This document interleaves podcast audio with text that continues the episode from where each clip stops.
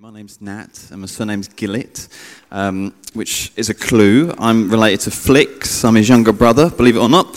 Um, we don't look anything like, do we? But um, we are related. I'm a graphic designer. Um, I grew up here in the church as a teenager, and then I went away when I was about 19, 20 to university on the south edge of London. I spent 15 years there working as a designer and training and things, and then me and my wife came back last September. That's Connie, and I've got two small children, and we live in Rustington, so hopefully that fills in a few little blanks for you. Um, okay. It's up there. Brilliant. Um, so we're carrying on our theme of um, God is building here, and as you're aware, we've been doing a mini series about the toolbox recently, and we've been spending a bit of time looking at the gifts of the Spirit, which has meant we've been in 1 Corinthians chapter 12. We're not going to be in 1 Corinthians chapter 12 today, um, but we're going to be looking at the theme of encouragement. Um, now, we're going to be in 1 Thessalonians, and I love the book of 1 Thessalonians. In fact, I read it very quickly this morning just to sort of recap on the whole book. And it's one of Paul's letters um, sent to the church in Thessalonica in Greece, and it's one of the earliest, could it well be one of the earliest book we have of the early church in the New Testament. And it's fascinating because God obviously is speaking then, and he's still speaking through it today.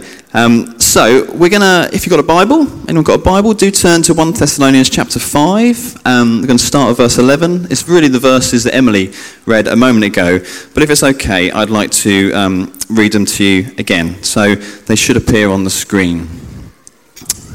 Hope that's not too small. So, starting at verse 11. Therefore, encourage one another and build each other up, just as in fact you are doing. Now we ask you, brothers and sisters, to acknowledge those who work hard among you, who care for you in the Lord, and who admonish you. Hold them in the highest regard in love because of their work. Live in peace with each other. And we urge you, brothers and sisters, warn those who are idle and disruptive, encourage the disheartened, help the weak, be patient with everyone. Make sure that nobody pays back wrong for wrong, but always strive to do what is good for each other and for everyone else. Rejoice always. Pray continually. Give thanks in all circumstances, for this is God's will for you in Christ Jesus. Do not quench the Spirit. Do not treat prophecies with contempt, but test them all. Hold on to what is good. Reject every kind of evil. May God Himself, the God of peace, sanctify you through and through. May your whole spirit, soul, and body be kept blameless at the coming of our Lord Jesus Christ. The one who calls you is faithful, and He will do it. Let's pray for one moment. Father, I ask that you would speak to us. We thank you for your word and we pray that you would speak to us. In Jesus' name. Amen. Okay, if you were to look at the whole passage, I've left half a verse there grayed out at the top. You'd see at the end of chapter 4 and the beginning of chapter 5, Paul's theme has been the return of Jesus. Um, and it's almost as if this idea that Jesus is going to return, life as it is, is going to end one day. From that, Paul jumps, really. So if we have the next slide up, guys. So this verse is almost like a link, a link to what's gone before, and then Paul is running into this bit now, saying, because Jesus is going to return, because your life will end as it is one day at the moment, and Jesus will return to judge and renew all things, encourage one another. Encourage one another. A couple of months ago, um, I got a voicemail. I missed the phone call, but I got a voicemail um, from a guy I know. Um, and uh, he's linked with a charity that I do a fair amount of design work for, and I've even been on trips with them in the past. And um, I picked up this voicemail, and unfortunately, on one of their latest trips, there'd been a, um, a tragic car accident, and uh, the person who'd been driving the car, who was on this trip, had, had died. And the rest of the people in that car had been injured. And as what happens when you get news like that, I put the phone down and uh, I was shocked and saddened and, and sobered up, really. And it made me re- think about the things that had gone on that morning. I thought about the argument I'd had with Connie. I thought about the fact I'd done breakfast for the kids and they were really frustrating.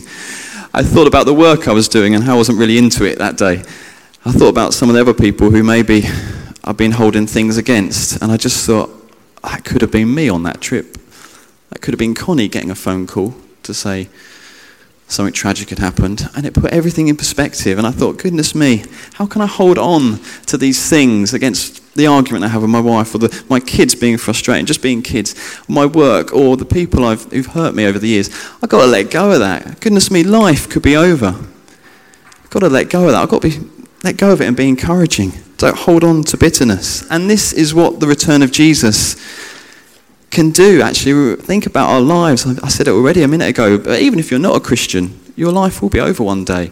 So, all of us, it's a wake up call to sober up, let go of bitterness, and be encouraging. Because without being too blunt, one day it's going to be too late. And you don't want to get to the end of your life and hold on to bitterness against people. That's a bit serious start, isn't it, for my first talk? um, but you know, Christianity isn't a shoulder massage. Christianity gets in to the corners of our life that perhaps we'd rather it didn't get into.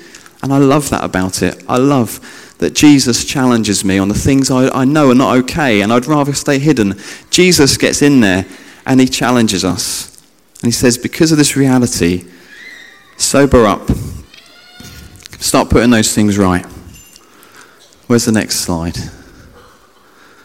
Here we go. Some Mega Bloks. Are you familiar with Mega Bloks? Love a Mega Blok. Um, if you don't remember anything else from today, I'd love you to remember this. And you've probably seen it. I've got two young children. One of them's three and a half, the other one's almost two. The one who's three and a half builds something with Mega Bloks. The one who's almost two comes and knocks it down. Seen that? Yeah? It takes time and effort, doesn't it, to build things up. Maybe 10, 15 minutes of building a nice Mega Blok uh, tower. And then Jemima comes along, and in half a second, whoosh, it's gone. It takes time to build things up, and it's really easy to knock things down. Doesn't take any time at all to knock things down. And that principle, it takes time and effort to build things up, and it takes no time at all to knock things down. You know, it doesn't just run across children's toys, does it? It's relationships, your businesses, your sports team, your church. If you don't remember anything else, remember this. We want to be people that build things up. But if we're going to do that, it takes time. It's not easy. It takes effort. Paul says, encourage one another. That's our next slide.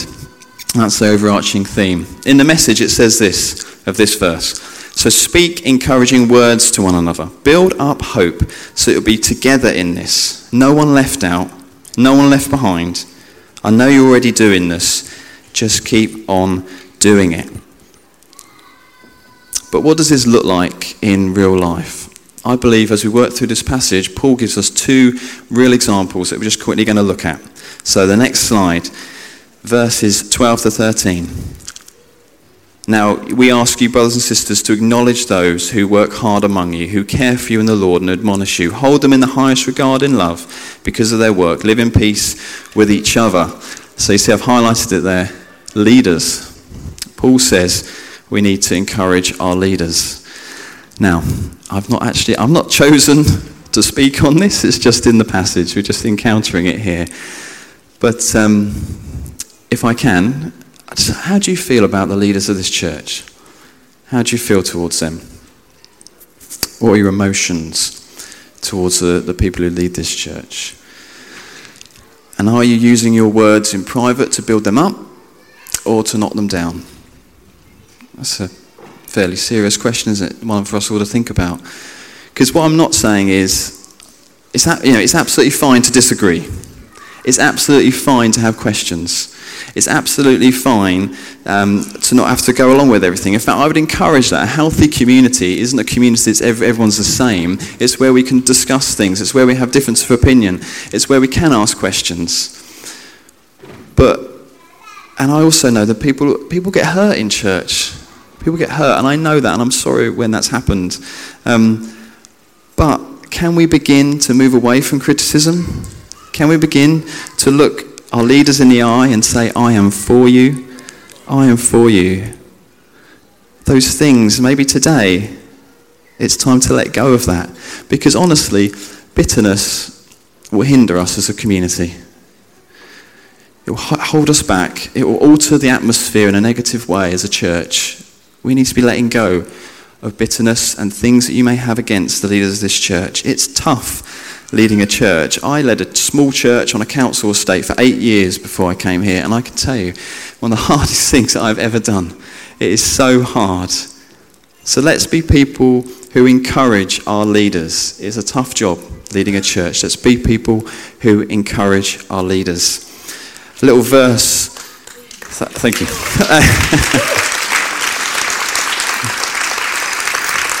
um, it's funny. I'm not used to speaking in churches where you get clapped like that, so that's lovely. Um, a little verse I have in my mind when I'm dealing with the children and, and, in my own married life, and let's be honest with you here, those things aren't easy, are they? Um, is Philippians 2, verse 14. And it says this Do everything without grumbling or complaining. Do everything without grumbling or complaining. And that is a challenge, isn't it? That's a challenge to me when the children are, kicking me in the face. Uh, it's a challenge So Connie doesn't kick me in the face. Um, it's a, you know, it's a challenge. Do everything without grumbling or complaining. Okay, the second group that Paul highlights in verses 14 to 15. We shan't read those, but um, says, encourage the disheartened and help the weak.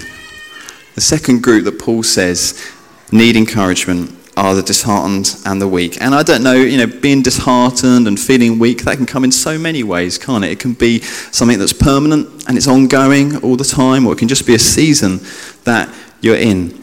Um, and encouragement when we're feeling weak or discouraged can be like a glass of water, can't it? When you're thirsty, it can give you life and it can cause you to grow.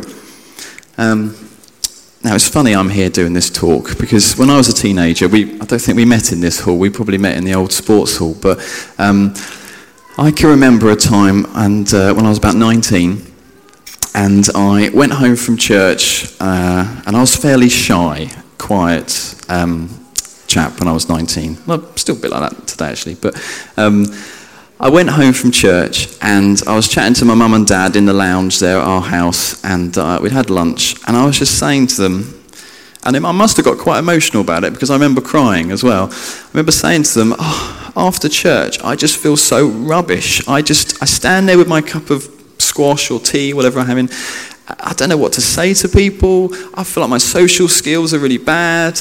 I just, I don't, when people say I, I, I, I just feel really weak when it comes to small talk. And, and after church, particularly, I feel I'd rather just go home. I feel so rubbish. Oh, and uh, my mum and dad did their best to comfort me or whatever. And uh, I can't remember what it was, but there was an event on that evening down the beach. It wasn't the cutting edge ones, it was, it was a smaller one than that on the green. And um, somebody, a guy, he's not here now, um, he came up to me and just put his arm around me. He didn't know what had been going on. He didn't know I cried on my mum and dad that afternoon about my social skills. Um, but he came up, put his arm around me and said, how you doing, Nat? How you doing? Really good to see you. And do you know, that meant the world to me, given the context of that day. It meant the world to me that someone like that would come up to me and say, how you doing? And it was a tiny thing, but I can still remember it today. Oh my, I'm 35 now, so 16 years later, I can still remember that one incident. And you know, um, encouraging people doesn't have to be big things, does it? It doesn't have to be huge, but small acts of kindness can have an incredibly powerful and have a big impact. But it might be that you are feeling weak um, today. You might, you might be that person who feels weak and discouraged. Um, and I don't know why this happens, but so often as Christians, we can feel like a failure, can't we, when we feel weak? We almost feel like God only uses strong, cool, good looking people or something. I don't know, something stupid. Um, and you might feel weak and disheartened or discouraged. Um, and I want you to know God isn't put off by your weakness. God wants to use you. God's plans for you haven't changed. If you're feeling like a failure today, I want to encourage you. I have felt so weak over the years. so many things that God has changed me, made me feel stronger in. But, you know, weakness doesn't mean that God has forgotten you or He's left you or He's given up on you. God often is looking I say God is looking for weak people. I don't know if I would say that, but I think God is looking for people who will let Him in, who will be vulnerable with Him. And your weakness is not putting Him off. He is so committed to you. So it doesn't have to be huge things. Small things often can be hugely powerful. But the other thing I would say, if you call that sort of instant encouragement, the other thing I'd say is we need more long term encouragement as well. We need a mix. We need a mix of both.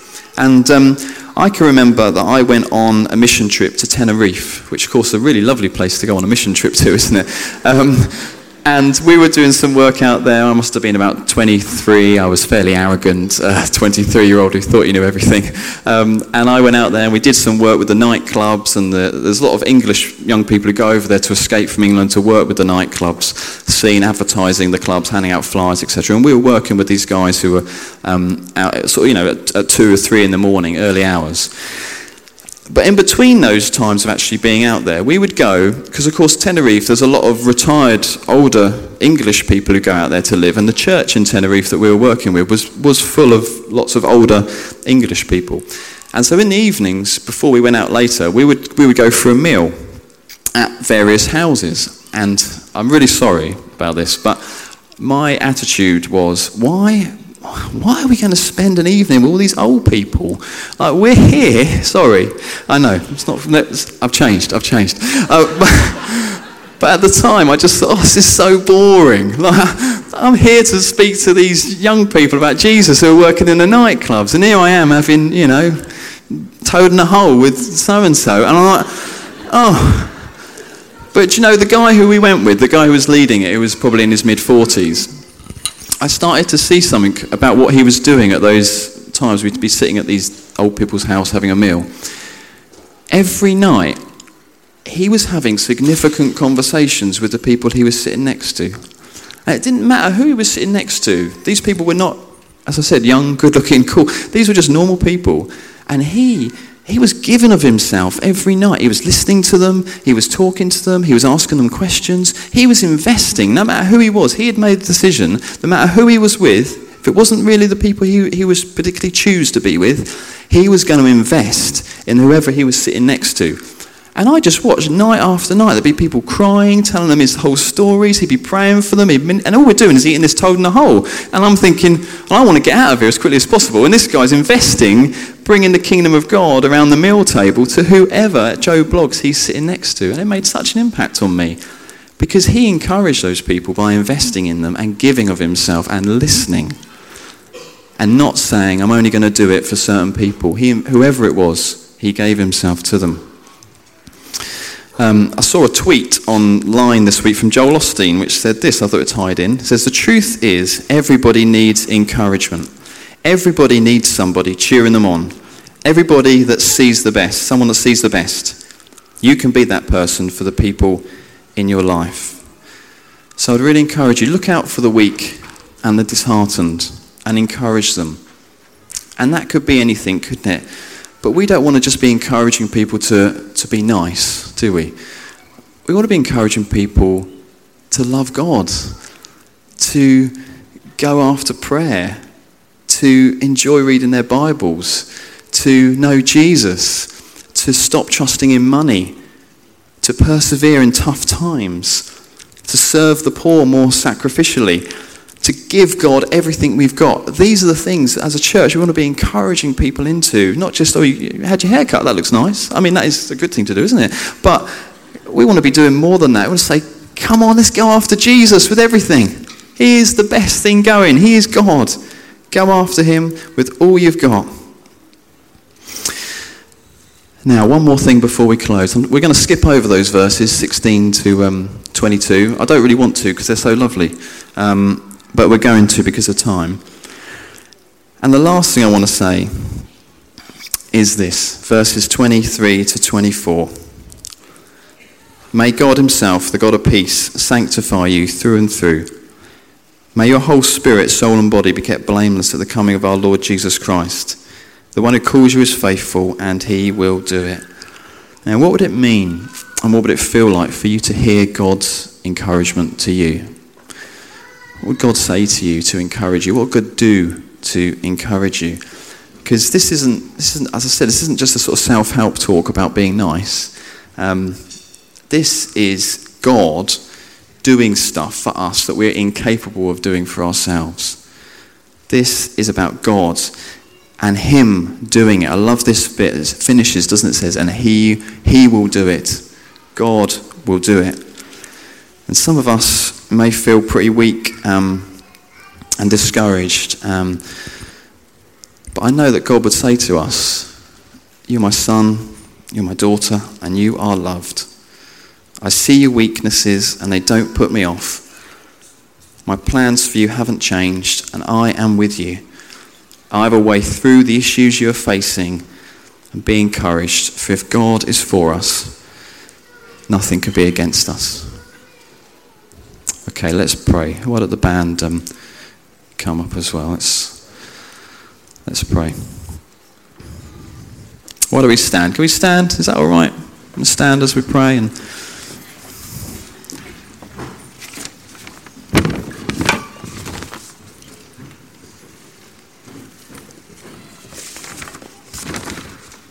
So maybe there's some things there you need to respond to. Maybe there is bitterness towards leaders, and today is the day to let go of that. Or maybe you're feeling weak, or maybe you just need to hear God's encouragement. Let's pray. I'll hand over to Mark. Father, you know where we're at.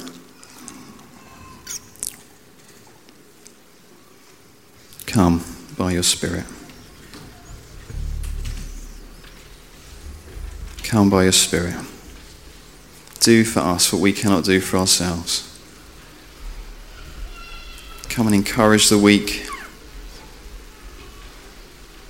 Come and strengthen us, Lord. Just encourage you to respond. If you want to come to the front and respond, great. If you just need to respond where you're at, then that's absolutely fine as well. Just begin welcoming what God wants to do in you.